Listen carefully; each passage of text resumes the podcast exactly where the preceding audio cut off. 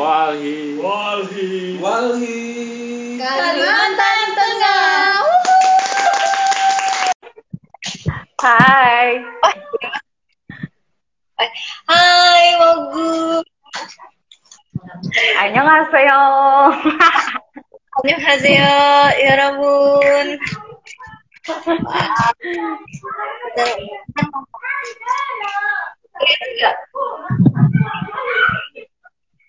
Eh, Mau Mogu di mana nih? kayu suaranya bergema. Oh gitu. Suaranya berubah. Oh, udah. Udah udah kalau kalau deket sama handphonenya enggak. Halo. Udah Halo. udah. Halo. Udah udah. Apa aku harus cari tempat lain ya? Bentar. Mau nyari apa? Bentar. Oke, kayaknya sini. Oh, sini ya? Enggak. Oke. Oh iya, bagus nih. Enggak enggak. Oke. Oh. Hai Mogu. Hai Kak Ayu. Apa kabar Keren? Baik. Apa kabar juga Kak? Alhamdulillah baik. Mogu di mana nih? Lagi di rumah. Rumahnya di mana? Rumahnya di Kupang. Di Kupang. Jadi Mogu ini eh, sekarang sedang di Kupang, Nusa Tenggara Ya. Timur ya, NTT. Iya. Aku ini belum opening loh, mau tunggu bentar ya. Oh iya. Assalamualaikum warahmatullahi wabarakatuh. Shalom. Om Swastiastu, Namo Buddhaya, Salam kebajikan. Halo semua, kembali lagi di IG Live Walhi Kalto bersama aku Ayu Kusma Pertiwi. Hmm, dari lain lagi. Yang ya kemarin aku hari ini aku Aku Iya, em, jadi hari ini live-nya berbe- berbeda kayak kemarin. Kemarin itu kita sebenarnya ala-ala mukbang, meskipun yang makan cuma aku doang. Nah, tapi gagal pokoknya. Tapi hari ini eh, beda juga sih waktunya. Hari ini jam 4 sore mulainya sampai jam 5 nanti. Itu kita akan ngomongin tentang film. Nah, makanya kita bakalan apa ngajakin em, nanti narasumber-narasumber juga yang merupakan pecinta film juga. Ini salah satunya ada Mogu Chan di sini. Annyeonghaseyo, selamat sore. Mogu ini. Nah, jadi untuk di ini ada seri pertama dari Jumat Jumat apa ya judulnya? Jumat Mania gitu lah, Movie Mania. Jadi kita bakalan uh, setiap minggunya ngasih rekomendasi film buat akhir pekan kalian. Filmnya yang seperti apa? Filmnya yang bukan cuma menghibur, tapi juga ada nilai um, perspektif lingkungannya yang bisa kita ambil juga yang bisa bangun pemahaman kalian tentang uh, lingkungan dan juga nantinya bisa berubah jadi aksi untuk penyelamatan lingkungan harapannya ya harapannya tuh kayak gitu nah untuk se- seri pertama hari ini kita akan ngomongin tentang film apa kamu gu Film apa ya? Jeng jeng jeng jeng. Semesta guys, semesta. Nah, karena ini adalah film yang direkomendasikan sama Kak Mogu. Nanti kita akan cari tahu kenapa sih Kak Mogu merekomendasikan film ini. Nah, sebelum itu kenalan dulu sama Kak Mogu. Dari tadi ngomongnya Mogu, Mogu, Mogu. Siapa sih Mogu ini?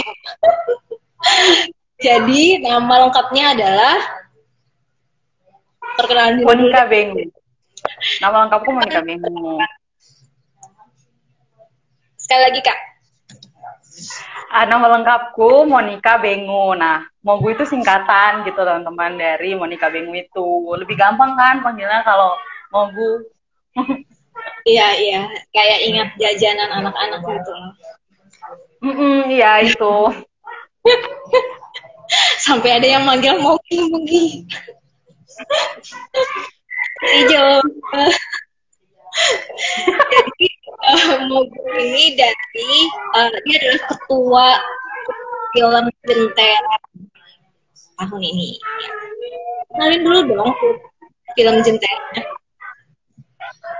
Ya guys, jadi uh, klub film Jentera kita baru banget punya Instagram uh, namanya @klubfilm.jentera. Jadi di situ kita ada posting beberapa uh, rekomendasi-rekomendasi film, terus juga ada drakor uh, yang bertema soal hukum juga. Terus terakhir kita ada posting uh, tujuh film yang bertema pandemi untuk temenin teman-teman yang lagi ppkm. Jadi ya mungkin soon ke depannya kita akan berkembang bikin film gitu mungkin. Ya. Untuk sekarang kita suka screening screening aja. Itu sih kak. Seru banget ya kru film Jentera aku juga udah follow sih. Kalau uh, Instagramnya kamu gue apa? Instagramku yang ini nih yang lagi live mo.go13. Oh, bisa kelihatan. Bisa bisa di atas. Mo.go13. ya. Jadi yang belum follow Mogu silahkan follow hmm. Gu 13. Jadi uh, jangan lupa juga follow follow klub film Jentera. Mantap lah pokoknya. Sukses terus klub film.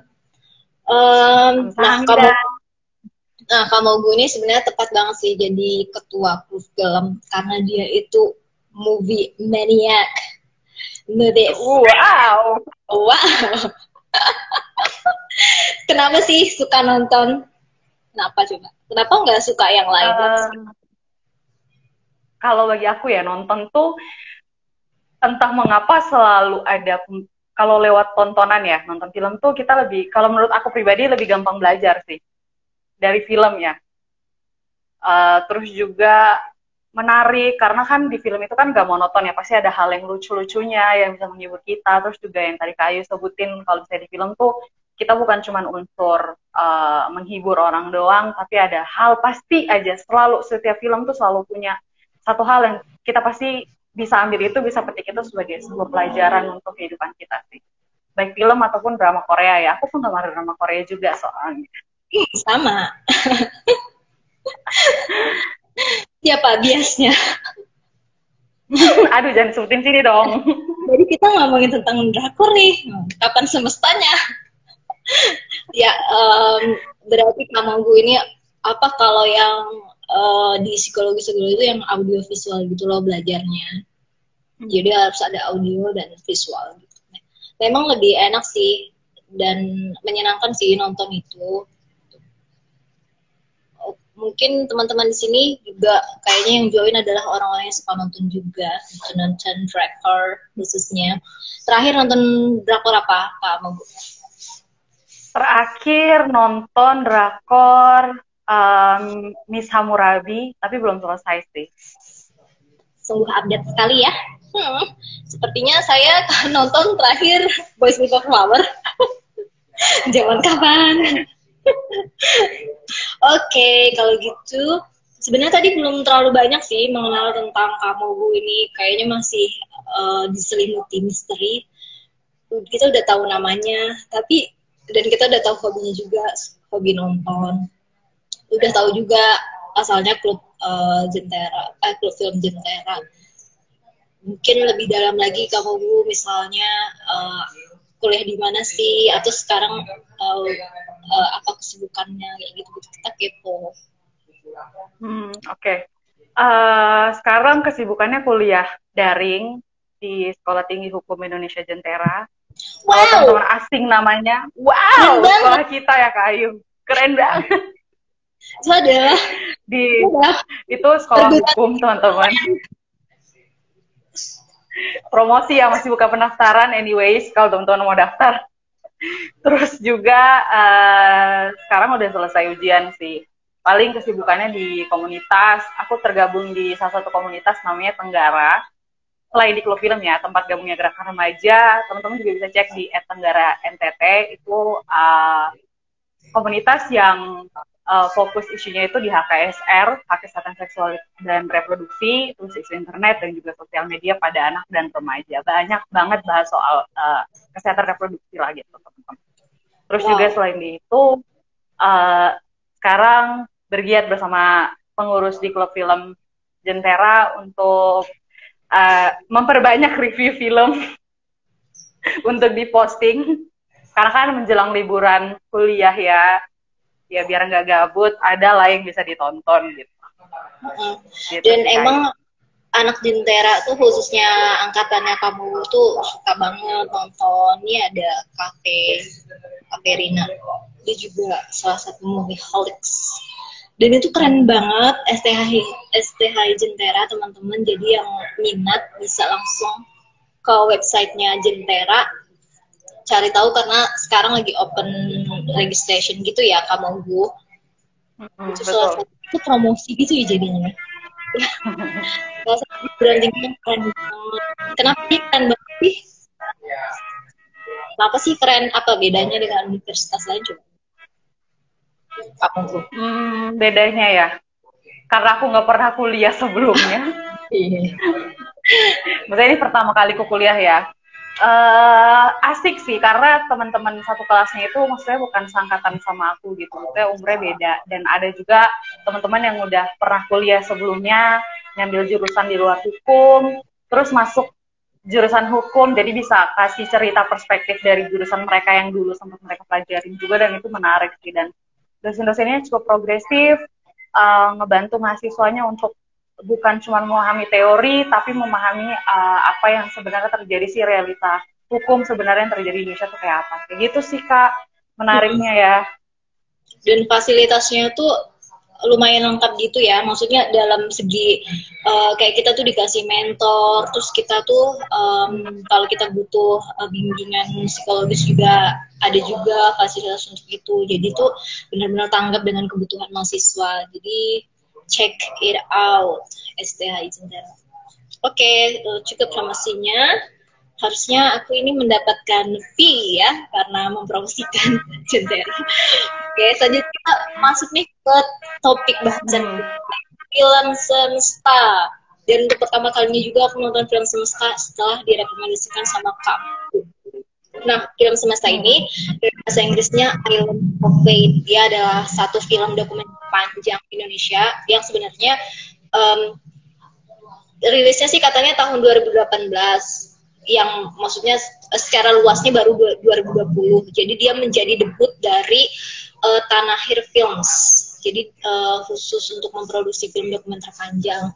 Dan hmm. eh, ini filmnya banget kan jadi nomini dalam kategori film dokumenter panjang terbaik di Festival Film Indonesia tahun 2018 juga diputar di Sunshine International Environmental Film Festival yang berlangsung di Barcelona, Spanyol November 2019 sutradaranya ada Khairul Nisa.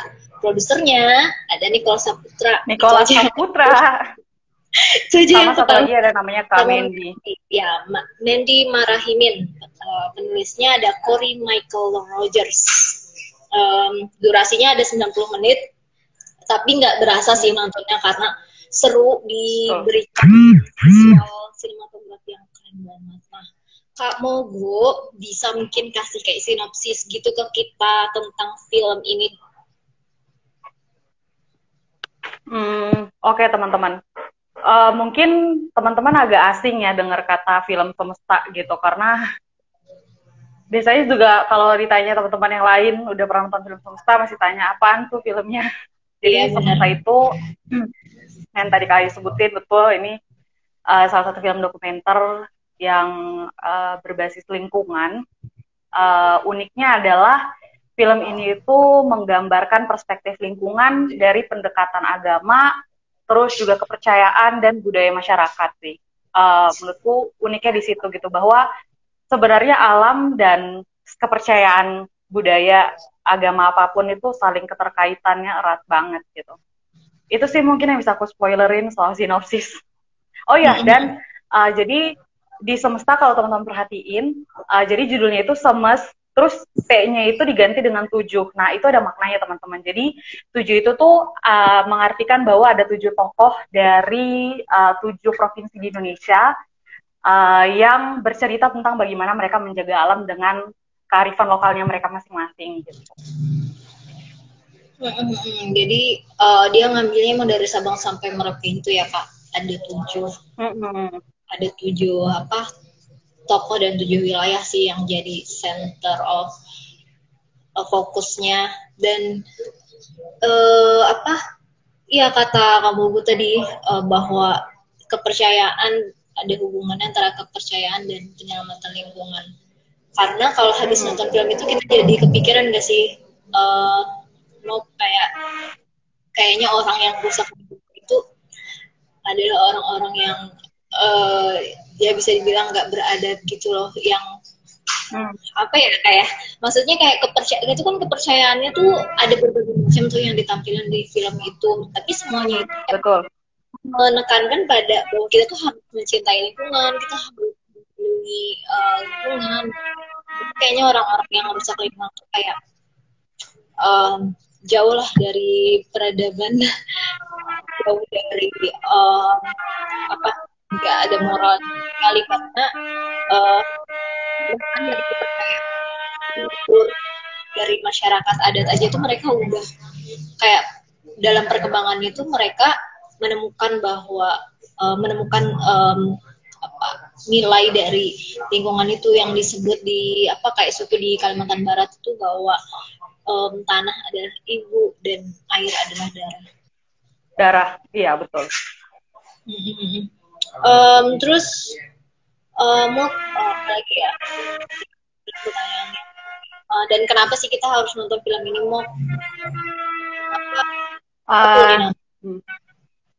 Oke, okay. aku mau sharing sedikit ya ke teman-teman. Jadi uh, film semesta ini bisa aku bilang bahwa salah satu film yang film pertama yang akhirnya mengubah perspektif aku terhadap cara menjaga lingkungan. Jadi waktu itu emang udah sempat kepikiran untuk pengen deh nonton semesta gitu. Tapi kan waktu itu kan penayangannya cukup terbatas ya dan gak sempat nonton. Terus akhirnya ada kesempatan ditayangin di uh, Netflix, terus bisa nonton dan pas nonton tuh cuman kayak bisa nganga gitu oh ternyata menjaga lingkungan itu tidak hanya sebatas kita uh, nggak uh, boleh buang sampah sembarangan terus juga uh, bagaimana kita menghemat listrik kayak gitu-gitu. Ternyata tidak sesempitannya itu gitu. Ternyata ada banyak aspek gitu. Dan akhirnya disadarkan kembali bahwa betul gitu bahwa uh, agama tuh punya peran penting. Agama kepercayaan apa pun dan budaya juga punya peran penting dalam uh, mempertahankan lingkungan gitu. Karena kan sebenarnya sejujurnya uh, Tuhan menciptakan manusia tuh dikasih mandat untuk uh, nih silahkan untuk jaga alam ini pakai secukupnya gitu. Apa yang di, ada di bumi ini ya pakai secukupnya gitu. Dan itu menarik sih menurutku. Dan kenapa akhirnya aku menawarkan teman-teman untuk nonton? Ya karena itu perspektifnya beda gitu. Teman-teman kalau misalnya nonton film lingkungan uh, aku udah pernah nonton beberapa film kayak misalnya Plastic Ocean, terus juga uh, Inspirasi, terus juga ada film kalau di Indonesia Sekolah Rimba mungkin ya salah satu film yang juga ngangkat soal isu lingkungan. Kalau Kayu pernah nonton juga atau teman-teman pernah nonton juga. Dan menurutku unik aja gitu film semesta ini gitu bisa menggambarkan dengan jelas gitu bahwa ya agama kita nyuruh kita untuk tidak uh, memakai apa pun dari alam secara berlebihan, secara rakus gitu. Apa yang dipakai, apa yang diambil ya secara secukupnya, seperlunya, sebutuhnya kita gitu.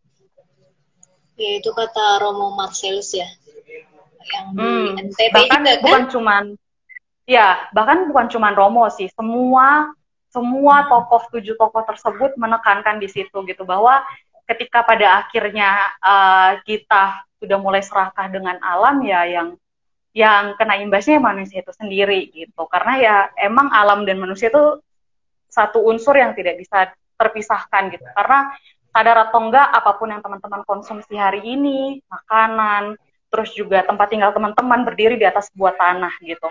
Terus juga makanan teman-teman juga asalnya apa yang ditanam di tanah gitu.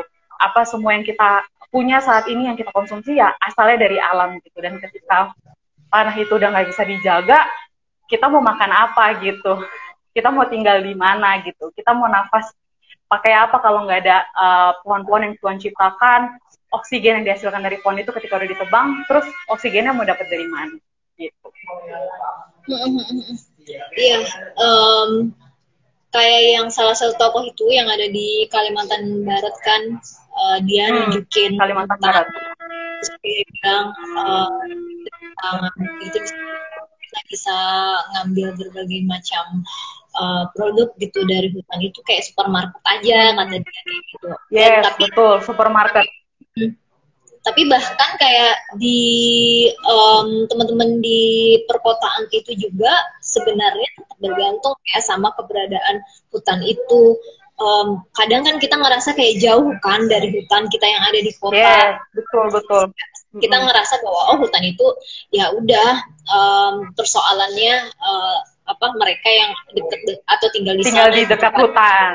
Uh -uh. Hal itu juga um, jadi apa ya? Jadi permasalahan kita juga ketika hutan itu rusak itu juga dampaknya ke kita juga yang di kota bahkan mungkin parah dampak dari uh, kita hmm. yang tinggal di kota karena misal nih betul, um, Uh, karena mereka yang yang tinggal dekat uh, dengan sumber-sumber itu kan akan lebih mudah sebenarnya maksudnya tapi kalau kayak kita yang di kota saat kita um, apa um, kita benar-benar nggak bisa mengakses namanya makanan atau minuman bersih kita nggak bisa ngapa-ngapain gitu sedangkan mereka itu udah terbiasa bisa survive gitu kan uh, mereka bisa survive tanpa misalnya tanpa apa yang dihargain dengan uang kalau kita kita misalnya nggak ada hmm, uang hmm. kita nggak akan bisa mengakses itu tapi sebaliknya mereka bisa dan Betul. apalagi dampak Betul. dari kerusakan-kerusakan itu pasti kembali ke kita hmm. dan ya yang sebenarnya paling menderita itu salah satunya adalah masyarakat yang tinggal di perkotaan Hmm. Itu enggak, Kak? Iya, uh, benar sih, Kak. Dan uh, mungkin salah satu contoh uh, cerita, salah satu tokoh yang di Bali itu, uh, ketika nyepi ya, ternyata aku mendapat pemahaman baru bahwa, oh iya ya, ternyata kan kalau nyepi di Bali itu kan semuanya non-aktif gitu. Istilahnya nggak ada aktivitas, terus juga nggak pakai listrik selama 24 jam, bandara pun bahkan ditutup gitu. Ternyata itu mampu untuk mengurangi uh, emisi karbon gitu kan. Bahkan 30 300 ribu ton kalau nggak salah ya, uh, ada di film itu. Dan juga di situ uh, pemuka agamanya cerita gitu bahwa uh, alam itu seperti tubuh, uh, sorry, bahwa nyepi itu seperti saat tubuh manusia itu sedang tidur. Kenapa digambarin saat sedang tidur? Karena uh, alam ketika nyepi kan artinya semua aktivitas terhenti. Dan itu waktu yang paling tepat untuk akhirnya alam punya uh, timing untuk dia istirahat. Untuk dia mengembalikan memulihkan. Dan sama seperti manusia yang tidur ketika manusia tidur uh, elemen-elemen yang ada di tubuh manusia itu akhirnya mengalami uh, perbaikan gitu. Itu cerita dari um, si tokoh pemuka agama yang di Bali ini. Dan aku rasa kayak ya juga ya. Meskipun cuma satu hari nyepi gitu kan tapi itu dampaknya cukup luar biasa cukup dahsyat gitu kan. Uh, nah ini nih kafe kafe bilang ppkm turut menyelamatkan bumi dong. Uh, menurut aku iya. Karena uh, aktivitas dibatasin. Terus juga uh, kayak semacam kafe yang biasanya mungkin buka sampai jam 12 malam tut udah tutup jam 8 mereka mengurangi juga pemakaian listrik yang berlebihan yang kayak gitu-gitu yang alat-alat di dalam kafe yang uh, dipakai pakai listrik. Terus juga mall.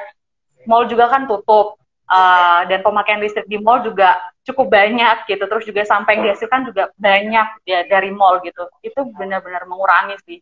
Dan aku rasa ketika kita dengar kata lockdown ya mungkin orang Bali ketika dengar kata lockdown udah nggak asing sih mungkin bagi mereka. Karena ya nyepi itu ya seperti lockdown itu sendiri gitu bahkan mereka sampai nggak nggak menyalakan listrik selama 24 jam. Jadi mungkin ketika uh, masyarakat Bali menghadapi uh, ppkm ini ya mereka nggak ngerasa asing. Toh juga nyepi pun sama gitu seperti uh, ppkm gitu. Jadi itu hal yang biasa sudah biasa mereka lakukan. Meskipun itu dilakukan ya setahun cuma satu hari setahun cuma sekali gitu.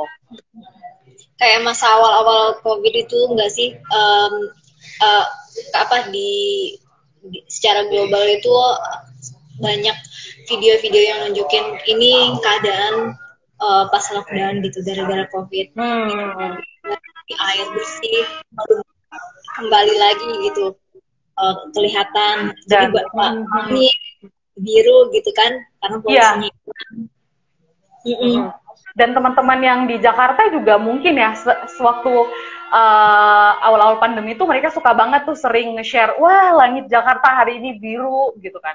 Menurutku ya biasanya ya kabut yang dihasilkan itu bukan kabut yang yang yang biasa. Kalau kabut pagi-pagi datang enggak itu kabut polusi gitu. Dan ketika uh, banyak aktivitas yang akhirnya dihentikan di Jakarta terus kita ngelihat langit langit biru tuh itu suatu hal yang wow. Ada perba perbaikan nih perbaikan uh, siklus udara yang akhirnya kita hirup gitu selama uh, apa namanya selama kita menjalani PSBB waktu itu sebutannya PSBB iya. Ada ini tapi kan nggak realistis kalau kayak gini semuanya. Jadi karena emang perkembangan hmm. apa perkembangan usia um, teknologi ya, itu sih yang memang menuntut semuanya jadi uh, didorong untuk supaya lebih cepat dan lebih apa ya lebih cepat dan lebih mudah untuk aktivitas hmm. manusia. Tapi sering kali ya itu uh, seperti yang diingatkan di dalam film itu bahwa sering kali kita lupa uh, bahwa kita juga um, ada aspek lingkungan yang perlu kita perhatikan juga karena aspek lingkungan itulah yang memastikan bahwa um, peradaban manusia ini bisa terus lanjut. Hmm, uh, bayangkan kalau misalnya nanti uh, udara itu terlalu kotor untuk kita hirup.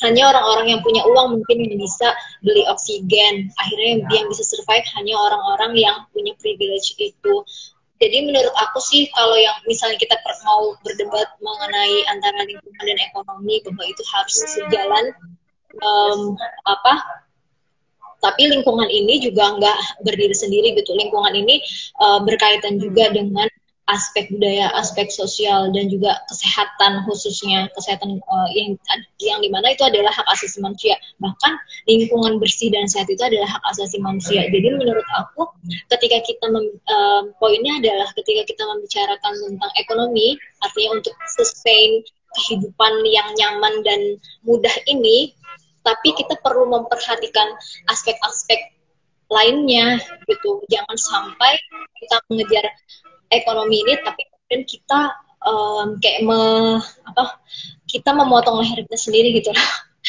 untuk ngumpulin um, kenikmatan-kenikmatan itu tapi kita sambil uh, ya sambil bunuh diri gitu dan hmm, yeah.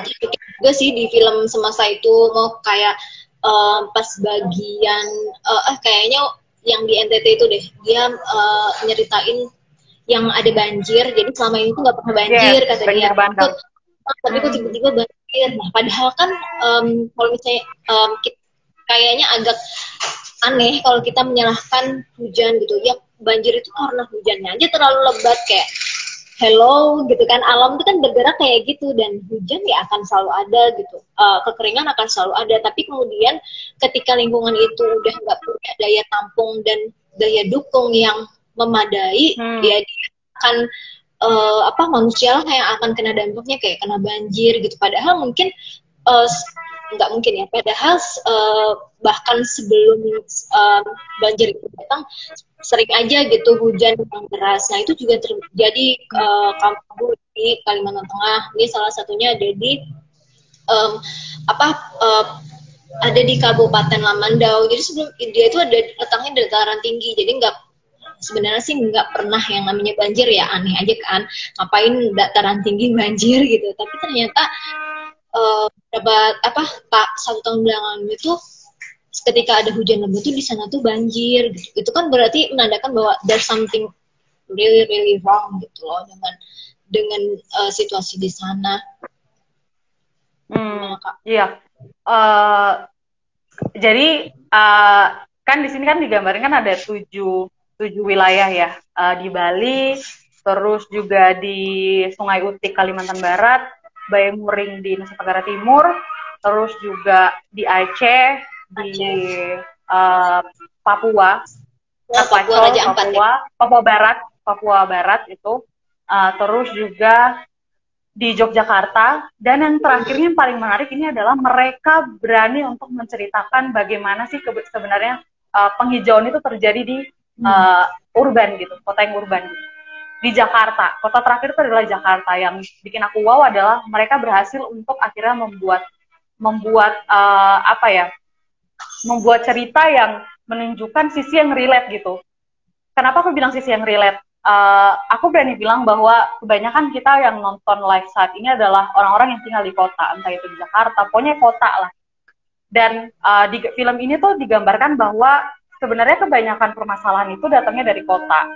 Dan di film ini diceritakan bahwa meskipun wilayah urban itu cuma 2%, tetapi dia uh, apa ya menyumbang 70% uh, gas emisi gitu untuk uh, untuk bumi ini gitu. Dan wow cuma dua persen wilayah tapi kenapa kok bisa sampai 70% uh, dampak negatifnya gitu? Dan kita juga ngerasain kok sekarang gitu apalagi teman-teman yang tinggal di Jakarta gitu uh, kalau dibilang tadi kafe kafe bilang bahwa uh, kalau misalnya ppkm yang terus berlanjut itu akan berdampak pada ekonomi iya betul kak. Uh, berdampak pada ekonomi. Tapi uh, aku mau kutip salah satu perkataan dari tokoh ini namanya uh, Soraya Cassandra. Beliau founder dari kebun kumara. Uh, dia bilang bahwa sebenarnya kalau ketika uh, satu masalah uh, yang ada di alam itu yang asalnya dari kota ya seharusnya ada solusi di kota solusinya kayak apa? Dia bilang bahwa uh, penghijauan di tengah kota itu sebenarnya harus disertakan dengan sistem yang bisa mendidik orang tentang gaya hidup mereka dan uh, orang jadi bisa terlibat gitu. Dia tahu perannya dalam perubahan iklim tersebut. Aku setuju sih bahwa uh, dalam kebun kumara sendiri kan mereka juga uh, buka untuk mendidikan tentang bagaimana caranya menanam, mengenal bahkan sampai mengenal uh, basic mengenal tanah gitu. Aku rasa itu penting sih bahwa sebenarnya uh, penghijauan di kota itu bukan hal yang mustahil gitu. Bahwa toh kebun kumara pun berhasil untuk melakukan itu gitu dan sudah berkiprah beberapa tahun gitu kan, bukan sampai dua tahun lagi gitu. Bahwa oh ternyata di kota yang urban juga bisa gitu dilakukan penghijauan gitu dan aku setuju gitu bahwa ya memang masyarakatnya emang harus dilibatkan gitu mereka nggak cuma bisa uh, apa ya kalau misalnya mau bilang bahwa kalau seandainya ya kalau seandainya misalnya uh, Jakarta tidak dimasukkan ke dalam cerita itu aku bisa bilang bahwa mungkin orang-orang akan terkesan melihat penghijauan uh, melihat cara si enam enam tokoh yang di luar Jakarta ini bagaimana cara mereka menjaga alam mungkin mereka akan terkesan tapi kemudian mereka akan bertanya gitu itu kan di bukan di daerah kita gitu, bukan kita banget gitu. Terus kita cuma terkesan gitu, sedangkan kita nggak relatable dengan uh, tempat tinggal kita saat ini gitu. Dan aku rasa ketika mereka menceritakan Jakarta, mereka membuktikan bahwa di wilayah kota pun ternyata kalian bisa ngelakuin penghijauan loh. Ternyata ada solusi, ternyata ada solusi di kota gitu. Yang mungkin ini bisa menjadi solusi yang uh, tidak merugikan secara ekonomi juga ya teman-teman. Udah untung secara lingkungan, uh, terus juga uh, apa ya kita juga tidak dirugikan secara ekonomi juga gitu dan kalaupun ngomongin soal uh, apa ya menjaga lingkungan dan soal keuntungan itu satu cerita yang menarik itu yang dari Yogyakarta kayu yang Pak Iskandar yang dia film culture jadi uh, orang nanya jadi di uh, ke, kebun Kumara ini berangkatnya berasal dari mereka waktu itu ngikut kelas di Bumi Langit. Nah, Bumi Langit ini pendirinya adalah Pak Iskandar Waworonto, teman-teman. Dia di Jakarta dan salah satu tokoh yang masuk di Bilang Semesta ini. Uh, di situ cerita bahwa ada orang yang datang untuk belajar di situ, dia tanya, uh, ini kalau misalnya kita permaculture, untungnya apa gitu? Maksudnya untung secara duit ya kak, finansial gitu.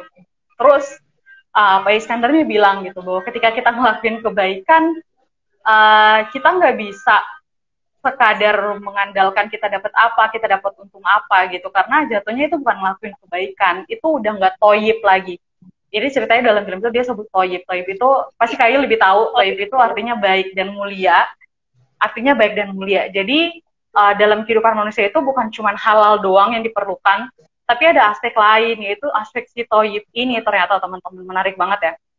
Terus juga aku setuju gitu bahwa ketika kita melakukan kebaikan, sorry, ketika kita melakukan kebaikan, kita emang gak bisa uh, menunggu untuk keuntungan secara duit ya, karena uh, soalnya aku kutip dari ayat Alkitab di 1 Timotius 6 ayat 10 bahwa asal dari segala keja kejahatan itu adalah cinta uang. Kita hidup di dunia yang industrial banget nih, yang apa pun yang ditemukan, yang sudah dieksplorasi, akhirnya menimbulkan satu penemuan baru, terus juga uh, akhirnya menghasilkan sesuatu dan akhirnya yang bentuk dari hasil yang hasil eksplorasi itu uh, dipakai untuk keperluan dagang dan keperluan industri gitu. Nah, ketika udah dipakai untuk keperluan dagang dan keperluan industri, akhirnya ini yang disebut dengan kapitalis kapit, kapital gitu.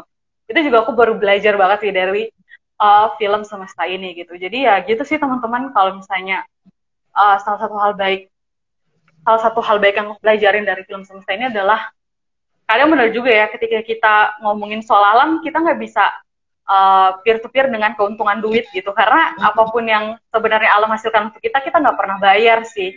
Kita nggak pernah ah, ya kan? Kita nggak pernah iya. bayar apa yang sudah alam hasilkan untuk kita gitu kan.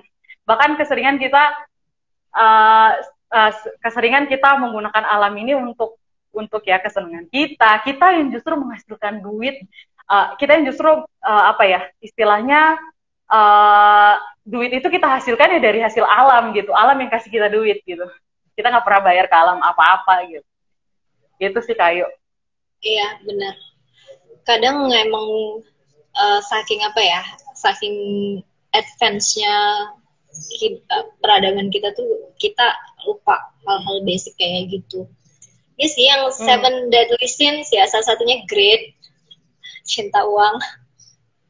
Hmm cinta uang Cinta uang itu akar dari segala kejahatan, teman-teman. ya benar-benar uh, kayak Romo uh, di dalam film itu bilang apa saatnya hmm. kita akan pertobatan ekologis pertobatan ekologis betul ya, mungkin waktunya kita bertobat sebelum bencana-bencana yeah. yang dahsyat itu menghampiri hmm. uh, bahkan sih kayu hmm? uh, uh, bahkan uh, yang di film yang di Semestainan di Yogyakarta itu mereka bilang bahwa sebenarnya alam itu nggak nggak berubah gitu. Alam ya berevolusi nggak berubah. Ya kalau kita mau tetap tinggal di alam kitanya yang harus berubah. Iya gitu benar. um, kayak waktu uh, waktu itu lagi banyak eh nggak banyak sih ada banjir di Kalimantan Selatan masih ingat nggak? Dan waktu itu um, hmm. uh, satu um, narasinya itu adalah ya itu karena hujan nih itu salah hujan gitu. Padahal um, ahli waktu itu ada salah satu kayaknya ada salah satu narasumber dari uh, BMKG itu yang mengatakan bahwa sebenarnya sih uh, itu kan siklus alam ya kayak hujan itu gitu. Siklus alam aja jadi kalau ada dampak pun yang uh, kita rasakan itu ya akibat dari ada perubahan ada perubahan yang kita sebabkan sendiri. Jadi kalau misalnya perubahan itu sebenarnya nggak kita ciptakan atau kerusakan yang nggak separah itu, ya itu nggak akan sebenarnya nggak akan berubah jadi bencana karena itu adalah siklus alam aja gitu. Tapi kan pada kenyataannya hmm. itu uh, kita melakukan perubahan-perubahan terhadap lingkungan. Uh, akhirnya peran-peran lingkungan yang untuk uh, mencegah terjadinya bencana itu menimpa jadi berubah ya ya uh, itu akhirnya terjadi gitu. Dan sebenarnya lingkungan sendiri kan punya uh, kemampuan nih untuk merestorasi dirinya memper, memulihkan hmm. dirinya kayak yang di film semesta itu uh, melalui nyepi kayak ingin memberikan waktu lah buat bumi itu untuk bernapas untuk beristirahat, dan untuk memulihkan hmm. dirinya sendiri. Tapi ya, Uh, tapi kan uh, saat ini tuh kita kayak nggak kayak seakan kita nggak ngasih waktu buat bumi itu untuk istirahat kita uh, memaksa dia untuk uh, bekerja bekerja bekerja tetap bekerja ya bekerja berat. Dan bekerja berat ngerusak dan mengubah yang akhirnya mau nggak mau uh, ke, misalnya kemampuan uh, dia untuk memulihkan diri itu uh, segini gitu. Tapi kita kerusakannya segini gimana dia mau keep up dengan kerusakan itu. Mm -hmm, betul betul Ayu dan juga uh, kalau dari tadi kita ngomongin soal apa yang terjadi di darat ya Kayu ya. Di film ini juga hmm. yang di Papua itu loh Kak, iya. di Papua Barat. Keren banget. Iya, uh, aku baru tahu loh ternyata ada yang namanya ritual sasi. Kayu baru pertama kali dengar gak? Ritual iya, sasi. benar. Pasti aku baru pernah apa dengar juga waktu nonton itu dan itu bagus banget sih emang video apa angle sinematografinya bagus ya di film itu dari awal hmm. sih Hmm, baik. Ini ada Kak Samuel. Hai, Munggu. Halo, Kak. Jadi, Jadi uh, yang di yang di uh, apa namanya yang di film uh, yang di Papua Barat itu ya aku suka banget gitu bahwa ketika mereka melakukan ritual itu uh, apa ya mereka seperti menghargai ciptaan Tuhan gitu bahwa betul hmm. bahwa alam yang saat ini kita tempati itu adalah bentuk keagungan Allah gitu sadar nggak sih teman-teman dan uh, pada saat mereka jadi kalau teman-teman belum tahu ritualisasi itu merupakan ritual yang dilakukan di Indonesia bagian timur. Salah satunya di Papua Barat mereka menerapkan juga. Jadi uh, mereka menutup wilayah uh, wilayah laut ya wilayah laut untuk sama sekali tidak diambil uh, biota lautnya selama waktu yang telah ditentukan gitu.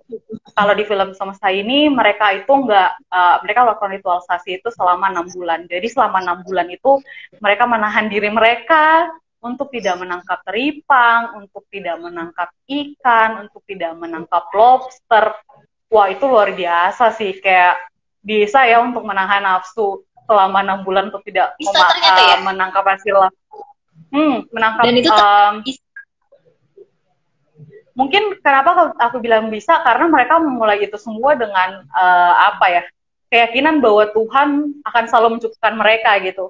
Setelah uh, mereka melakukan sasi dan sebelum mereka melakukan sasi itu dahsyat sih ketika akhirnya mereka membawa papan dan berdoa pendetanya mendoakan itu di uh, tempat sasi itu kemudian akhirnya dicabut hasilnya sangat dahsyat dan luar biasa gitu. Teripang yang mereka dapatkan itu kalau nggak salah tuh ada sekitar 700 dalam satu hari tangkap ya teman-teman. Terus juga lobster, kerang yang mereka dapat juga sangat banyak dan ini tuh bisa mencukupi kebutuhan mereka sehari-hari gitu. Maksudnya uh, di situ Mama Mama Alina bilang bahwa uh, hasil laut yang kami tangkap ini kami pakai untuk menghidupi mama-mama nih yang uh, mungkin harus bayar anaknya untuk sekolah, mungkin anaknya sakit dan butuh biaya, ya kita pakai dari hasil sasi ini gitu bahwa ternyata sasi ini akhirnya mereka sadar bahwa mereka punya tabungan gitu. Meskipun itu bukan dalam bentuk uang ya bentuknya dari hasil laut yang mereka sudah uh, sudah jaga selama enam bulan gitu. Dan juga uh, apa ya mungkin dari mama-mama ini juga kita bisa belajar ekofeminisme gitu. Ada ada unsur ekofeminisme yang akhirnya uh, ada di dalam film ini gara-gara si uh, mama-mama di Papua ini keren karena uh, mereka berani ambil sudut pandang bahwa perempuan juga mampu untuk uh, mengarungi lautan, berenang dan menangkap ikan gitu. Bahwa perempuan juga bisa gitu. Bahwa mereka juga uh, gama apa ya akhirnya mereka juga pengen ngelakuin sesuatu perubahan untuk alam karena bapak-bapak di sana. Jadi sebenarnya awalnya itu sasi itu dilakukan oleh kelompok bapak-bapak di sana kak. Jadi uh, bapak-bapak di sana itu melakukan duluan dan berhasil. Nah, mama ini akhirnya melihat dan mencontoh itu, oh kita juga bisa melakukan sasi di laut sebelah sini nih. Ya udah kita buka aja dan ternyata sama berhasilnya juga gitu dan itu keren sih, keren banget menurut aku. Iya bener, keren banget. Uh, pokoknya wajib nonton sih buat sahabat Walhi Kalteng. Wajib nonton besok Sabtu besok akhir kan Sabtu Minggu bisa nonton film semesta. Juga nggak terlalu panjang cuma satu setengah hmm. jam. Satu seru banget. betul. Iya benar. Dia ngambil banyak perspektif uh, bukan hanya terkait dengan kepercayaan dan gimana kepercayaan itu um, melindungi dia punya kemampuan juga untuk melindungi lingkungan um, dan gimana cara nge-tackle bahkan berkontribusi adalah mitigasi um, apa climate change perubahan iklim. Hmm, betul. Uh, dan gimana sih kita hidup lebih sustainable lebih berkelanjutan hmm. dan lebih arif gitu terhadap alam itu sendiri. Dan film itu kayak apa setiap keperluan film itu kayak menjawab persoalan-persoalan itu gitu. Persoalan-persoalan yang uh, apa saat ini memang kita hadapin dan mereka jadi apa ya mereka benar-benar jadi orang yang uh, problem solver menarik banget sih dari hmm. kamu uh, rekomendasi dari kamu ya mantap mantap balik Jaya dan Jaya. juga uh, uh, aku dapat uh, insight baru juga bahwa ternyata film ini berhasil. Kenapa akhirnya film ini berhasil untuk uh, memberikan kita pembelajaran baru tentang lingkungan? Ya karena didekatkan dengan perspektif agama. Kenapa hmm. agama? Mereka cukup berani ya sebenarnya karena Indonesia kan uh, kita kenal dengan negara yang taat untuk beribadah gitu kan. Terus mereka akhirnya pakai uh, terminologi ini untuk menggambarkan gitu bahwa alam dan manusia, uh, alam dan uh, agama, alam dan kepercayaan itu yang nggak jauh gitu. Kita satu unsur gitu dan berhasil karena pendekatannya sangat relate pendekatannya sangat relate. Terus juga uh, apa yang kita rasain apa yang kita uh, rasain dampak tentang alam itu udah mulai berubah. Kita benar-benar tergambar di film itu gitu. Dan ya aku bisa bilang film itu benar-benar sukses sih. Dan teman-teman harus nonton. Memang ini banget ya. Apa sih um, kurang apresiasi sih filmnya. Karena hmm. Atau mungkin aku juga yang nggak terlalu um, apa nggak terlalu update. Tapi aku juga baru tahu tuh kan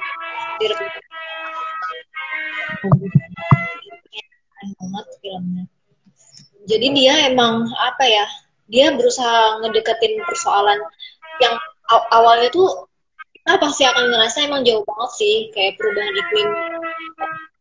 Bahkan orang uh, apalagi orang-orang perkotaan kayak jauh banget. Oke kita tahu bahwa cara itu cair gitu. Tapi ya tapi cowok gitu kan.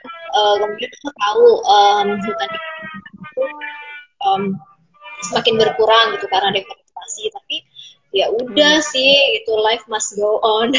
Nah tapi ternyata tuh hmm. kayak uh, mau gue bilang tadi dia ngebawa perspektifnya sampai deket banget ke kita gitu. Jadi bisa semua orang bisa relate dengan film itu. Hmm. keren keren. Gimana kamu bu ya teman-teman harus emang harus nonton banget sih. Soalnya uh, teman-teman akan lihat selain keindahan alam selain soal pembelajaran teman-teman juga ngeliat bahwa Indonesia tuh beragam.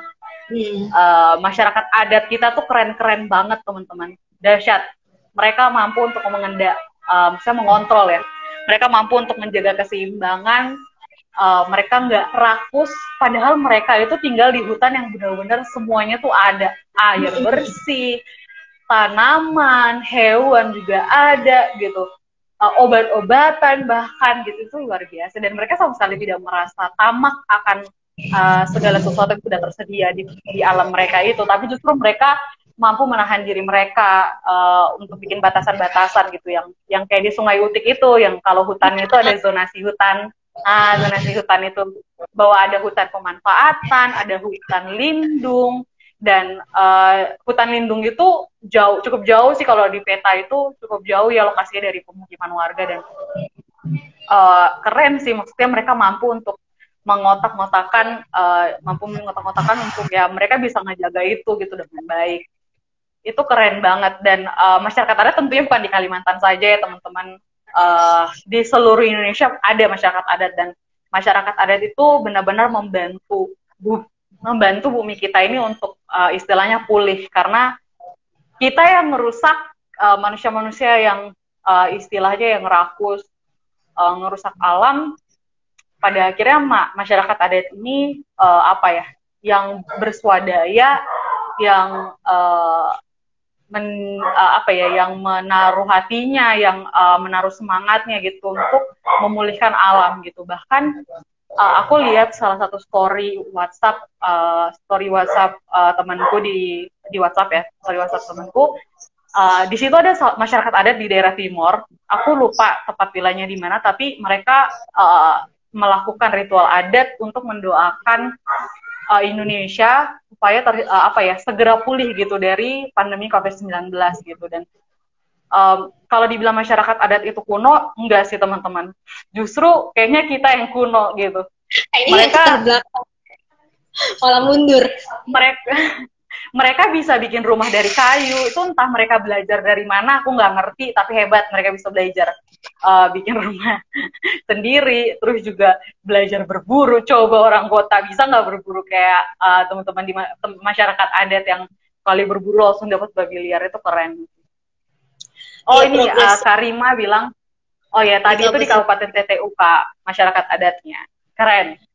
Progresif banget sih sebenarnya masyarakat hmm. adat itu, tapi se, uh, apa karena mereka apa sering kali karena mereka kan um, berupaya untuk mempertahankan adatnya kita uh, kayak orang-orang yang merasa le apa lebih maju peradabannya kayak uh, mandangnya kayak kita yang lebih progresif padahal hmm. kalau dicermati baik-baik apalagi kalau sambil nonton film semesta ini kita menyadari bahwa justru orang e, di kota itu yang kayak mundur ke belakang apa hmm. masyarakat progresif karena mereka itu lebih apa ya mereka lebih uh, bisa uh, ber, mereka bisa masih bisa berkomunikasi dengan alamnya gitu kayak ngelihat oh al alam ini butuh istirahat nih oh alam ini nih kita hmm. di ini di kalbar itu mau uh, ingat nggak um, hmm. si yang apa tokoh itu dia bilang hmm. sebenarnya setiap keluarga itu bisa ngambil tiga pohon uh, pohon dalam satu tahun. tapi sekarang kita nggak kayak gitu lagi karena yang akibat illegal logging gitu. Jadi mereka tuh kayak menyadari gitu loh oh kita tuh nggak bisa kalau masih nerapin yang padahal cuma tiga pohon per tahun. Dia uh, mereka merasa kalau kita nggak bisa nih kayak gini karena nanti bakalan rusak. Terus kita harus nih mempertahankan soalnya ntar air kita bakal tercemar kalau kita nggak nggak secara arif gitu um, melindungi hmm. alam kita jadi justru komunikasi mereka dengan alam itu justru terbangun lebih dengan lebih ya. baik gitu. Mereka lebih lebih aware dengan perubahan-perubahan yang terjadi di lingkungan mereka. Um, dan itu berbeda kayak menurut aku kayak kita indera kita di di perkotaan tuh kayak menurun gitu loh. Kayak kita ngelihat ini kayaknya bumi lebih panas deh. Tapi kita tuh nggak aware kenapa sih bumi lebih panas kayak gitu. Terus kita nggak ngambil action oh berarti aku harus kayak gini nih. Oh berarti there's something that has to be changed. Kita tuh nggak mikir kayak gitu. Dan ya aku rasa bahwa uh, apa ini menandakan bahwa masyarakat adat justru lebih progresif dari masyarakat perkotaan yang nggak kalah nggak peka. Hmm, terus juga ada yang bilang teknologi inovasi kebiasaan mereka itu keren banget benar Terus juga kayu yang uh, soal ngomongin permaculture yang di Yogyakarta itu ya kak, aku jadi ingat monokultur, food estate yang nanam padi. aku jadi ngeliat bahwa ternyata uh, setiap daerah tuh kayaknya ya akan lebih baik jika menerapkan permaculture. Benar gak sih kak? Iya, iya. kan monokultur karena iya, belum tentu setiap daerah itu cocok dengan uh, hmm tanaman yang dipaksa untuk tanam di situ gitu. Terus juga yeah. di iya. permaculture ini, hmm, permaculture ini juga kan dia sistemnya itu bercocok tanam yang mirip dengan uh, hutan gitu. Hmm. Dan juga uh, dari hasil permaculture ini sebenarnya tidak ada yang terbuang. Uh, Pak Iskandar bilang zero waste lah di situ. Ah, food estate dong, Kak Hamka, food estate ya. Kalau Hikal full estate ya. Terus juga uh, apa namanya uh, ketika permaculture itu uh, apa yang oh hai Kak Samuel. Terus juga terus juga yang di permaculture itu uh, apa namanya uh, mereka yang hasil yang sisa-sisa yang uh, misalnya sisa dari mereka masak terus juga sisa dari air kotor kamar mandi. Ternyata mereka pakai untuk bikin biogas. Untuk uh, mereka pakai uh, buat masak. Terus juga air yang mereka pakai untuk kembali menyiram tanaman yang mereka tanam. Dan ya betul ya ternyata tidak ada hal yang uh, tidak ada sampah yang akhirnya tersisa gitu. Semua terpakai gitu dengan uh, sistem permaculture ini. Dan itu keren sih. Mungkin kita bisa belajar tuh permaculture uh, hmm. yang dari film semesta ini nih Iya, karena sebenarnya kayak ide monokultur yang menyeragamkan pangan, hmm, menyeragamkan pangan, di daerah yang berbeda itu um, apa ya, kayak nggak berbahaya, sense. cukup berbahaya. Karena kan secara geografis udah beda uh, apa anek uh, keanekaragaman hayati itu kan berbeda-beda kan di satu wilayah dengan wilayah lainnya atau topografinya beda, geografisnya beda kayak gitu. Udah pasti juga tanaman yang tumbuh di situ hmm. beda, binatangnya beda, kayak gitu kan. Um, jadi sebenarnya itulah kenapa um, salah satu juga uh, mogu yang didorong semua wakil kalteng adalah uh, ya um, biarkan masyarakat itu uh, menanam sesuai dengan um, apa ya sesuai dengan kebiasaannya gitu loh. Uh, nggak bisa kita menyeragamkan semua karena misal nih kayak misalnya nasi aja nih kan nggak semua masyarakat Indonesia sebenarnya makan nasi kan. Uh, ada ada berbagai macam sebenarnya pengganti nasi. Uh, tapi kan sekarang pengen diseragamkan. Sagu. Hmm, ada ada sagu tapi kan pengennya diseragamkan. Padahal itu um, ya nggak harus seragam kayak gitu karena emang udah ada aneka ragam itu justru yang um, justru yang lebih sustainable. Um, kayak hmm. jadi misalnya nih kayak di Kalimantan Tengah kan susah misalnya kayak untuk nanam uh, padi yang seperti di sawah kayak gitu ya nggak bisa dipaksain kayak gitu kan. Memang uh, beda um, topografinya.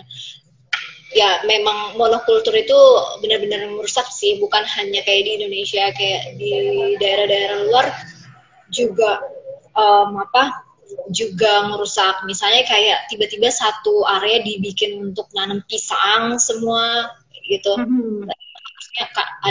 padahal pada sejatinya itu kan memang harus beraneka ragam supaya juga asupan gizi uh, ke masyarakatnya juga uh, beraneka ragam nutrisinya uh, beraneka ragam gitu. jadi kita bisa tumbuh dengan baik lah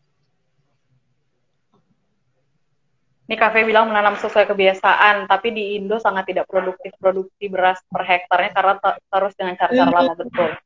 Iya, uh, sebenarnya kalau ter apa ya, kalau terkait itu makanya um, kayak salah satu yang di, diajarin juga sih di film semesta itu bahwa oh kita bisa mulai nih dari gerakan-gerakan itu dari rumah kita sendiri gitu kan um, ka, apa sebenarnya uh, ya kita nggak akan bisa memenuhi pangan untuk seluruh dunia ya. Misalnya kayak Indonesia mau hmm, betul. memenuhi pangan seluruh Indonesia, eh seluruh dunia, nggak akan bisa. Uh, jadi justru kita harus lebih fokus uh, di area kita gitu. Misalnya kayak Kalimantan Tengah ya untuk produksi uh, daerahnya kayak gitu. Sebenarnya sih kalau misalnya kita untuk pangan mencukupi pangan masyarakat kita sendiri, aku rasa um, akan cukup dan dengan aneka ragam uh, apa produk juga variasi produk juga akan cukup gitu.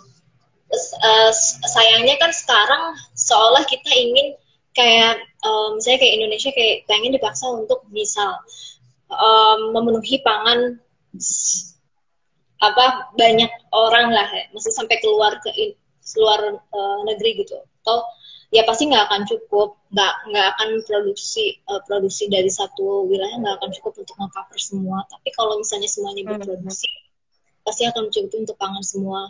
Um, nah yang uh, yang gawat adalah kalau kita berupaya untuk untuk uh, mendorong produksi sebanyak banyaknya tapi produksi di apa tapi kecukupan di wilayah kita sendiri justru nggak tercukupi kayak gitu kan.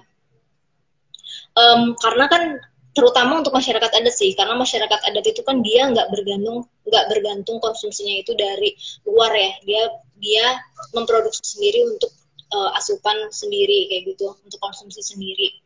Nah hal-hal yang kayak uh, hal yang kayak gitu yang ber, uh, terdampak banget sama perubahan-perubahan um, kayak perubahan perubahan alih fungsi lahan, uh, perubahan uh, hutan dan sebagainya dan juga ada ekspansi monokultur. Itulah yang yang akhirnya nge, apa sih merugikan uh, masyarakat adat itu karena lahannya semakin menyempit dan akhirnya dia nggak bisa mencukupin bahkan konsumsinya sendiri. Jangankan untuk diproduksi keluar.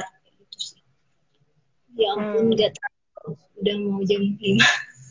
Kamu gue mungkin bilang apa? stunting cukup negara kita stunting termasuk tertinggi dunia karena kita selalu pakai cara-cara yang lama kita akan oh. terus jadi generasi miskin dan stunting. Hmm, uh, tapi emang masalah itu cukup kompleks sih. Jadi kalau kalau menurutku ya bukan uh, persoalan pangan di Indonesia itu bukan karena kita kekurangan stok atau apa, tapi dia ada stok nih. Tapi um, ap, yakin nggak kalau masyarakat masyarakat kecil itu bisa mengakses stok itu? Ada mereka kira-kira punya nggak sumber daya untuk mengakses uh, stok itu. Misalnya masyarakat masyarakat hmm. miskin, mereka mereka bisa nggak mengakses pangan itu gitu. Itu sih kalau dari aku ya. Tapi kalau persoalan, tapi kalau persoalan itu cukup kompleks sih memang ya. Kalau kita mau mengat apa mau berbicara tentang stunting dan kemiskinan itu. Tapi memang ya, uh, wah panjang banget nih pembahasan kita jadi. Hmm. mau mau oh, tolong di wrap up deh wrap up wrap up. Apa katanya? Terus kalau misalnya produksi sebanyak banyaknya dan itu berhasil tentu mengorbankan lahan yang luas. Tapi satu sisi itu berkaitan dengan peningkatan ekonomi. Lebih bijak itu gimana kak? Lebih bijak itu yang mana yang lebih bijak kalau aku ya? Yang mana yang lebih bermanfaat bagi masyarakat sih. Dari segi bukan hanya ekonomi ya kesehatannya. Hmm, aku setuju sih. Harus yang balik lagi ke kearifan lokal masyarakat itu tersebut gitu. Karena kalau produksi besar-besaran juga siapa uh, yang kemungkinan untuk berhasil. Iya.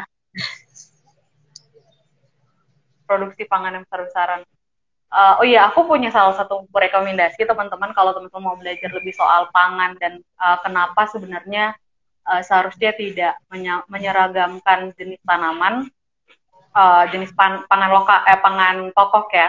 Itu ada bukunya Ahmad Arif.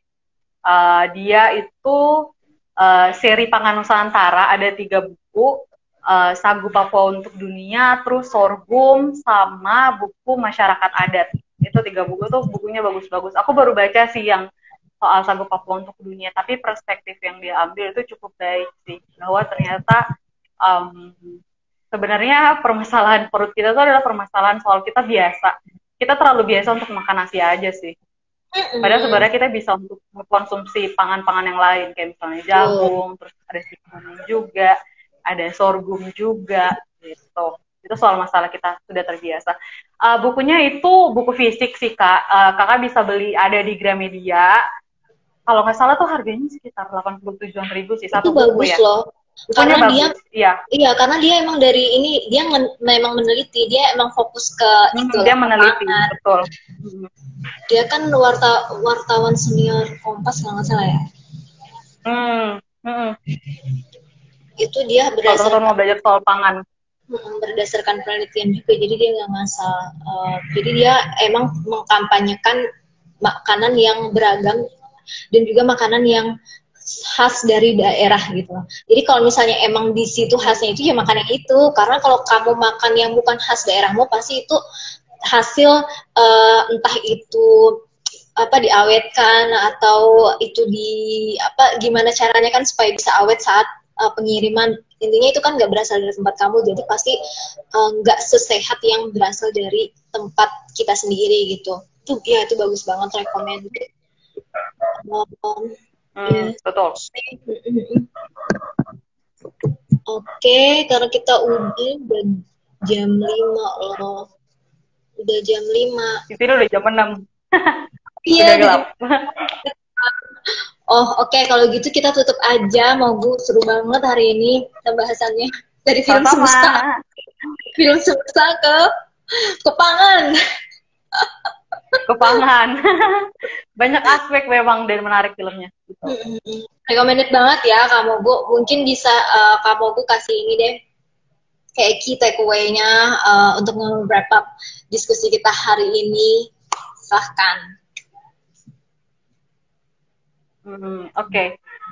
mungkin yang aku bisa kasih ke teman-teman adalah uh, ketika kita dikasih mandat sama Allah untuk menguasai bumi, aku mendefinisikannya adalah bukan menguasai secara uh, rakus, secara tamak gitu, tapi kuasailah itu dengan akal. Kenapa pakai akal? Um, karena ketika kita uh, pakai akal itu kita bisa mempertimbangkan uh, apa yang baik Tuhan kasih kita gift yang namanya uh, akal dibandingkan ciptaan-ciptaan yang lain ya untuk kita bisa berpikir gitu. Uh, tindakan apa yang akan kita uh, ambil gitu. Dan juga uh, selain menguasai bumi dengan akal kita juga harus paham gitu bahwa Tuhan kasih mandat ke kita Allah kasih mandat ke kita itu adalah untuk bekerja sama dengan alam terus juga uh, bekerja sama untuk memelihara alam gitu Nah, cinta Indonesia itu cinta semua yang ada di bumi ini betul. Cinta Indonesia itu cinta apa yang ada di bumi ini karena uh, ketika kita bisa mencintai itu, kita berhasil untuk melihat bahwa um, ciptaan Allah itu benar-benar agung. Kita bisa bersyukur dengan apa yang kita punyai bahwa Indonesia itu beragam, bahwa uh, Indonesia itu sangat kaya akan budaya, sangat kaya akan tradisi, dan uh, pada akhirnya sebenarnya kita bisa melihat yang baik juga gitu dari Indonesia uh, dibandingkan dengan beberapa hal yang mungkin mengecewakan hati teman-teman terkait soal Indonesia dan kebijakan-kebijakan yang menurut teman-teman aneh. Ada satu hal lain yang akhirnya Tuhan kasih untuk kita bisa syukuri itu ya alam yang sekarang kita nikmatin gitu. Tapi ketika nikmatin alam itu ingat kuasai itu dengan akal, uh, pakai itu sebaik mungkin dan uh, sebijak mungkin gitu. Kalau ada cinta pasti ada banyak cara untuk melakukan apa pun termasuk apa yang di Indonesia punya. Betul sekali. Mungkin itu aja sih yang aku bisa kasih. Thank you Kak Samuel untuk uh, tambahannya. Oke, makasih Mogu. Itu sih Kayu, udah, terima kasih. Makasih udah hadir um, di diskusi kita sore ini. Makasih juga untuk mencerahkan kita. Terima kasih atas rekomendasi filmnya. Semoga teman-teman jadi punya um, apa? Jadi akhirnya bisa milih nih, oh bakalan ngisi akhir pekan ini dengan nonton film semesta. Nah, ya. Seperti yang kita udah bicarakan tadi, ini sangat recommended banget untuk membuka um, apa pemahaman kita untuk melindungi lingkungan karena itu bagian dari mencintai bumi kita, mencintai Indonesia. Terima kasih yeah. kamu Ki, eh, kamu Ki kan logo. Terima mari, kasih Kak Ayu. Mari kita tutup uh, Ajilaf hari ini dengan uh, semoga kita uh, semua bisa melakukan pertobatan ekologis. Terima kasih teman-teman, sahabat Walhi. Terima, kasih teman-teman yang sudah nonton. Salam adil dan lestari. Pakai tangan lestari, lestari. Salam adil dan lestari. Lestari. Lestari, lestari. Thank you Wali Kaltang. Thank you teman-teman yang sudah gabung. Thank you Kak Ayu. See you.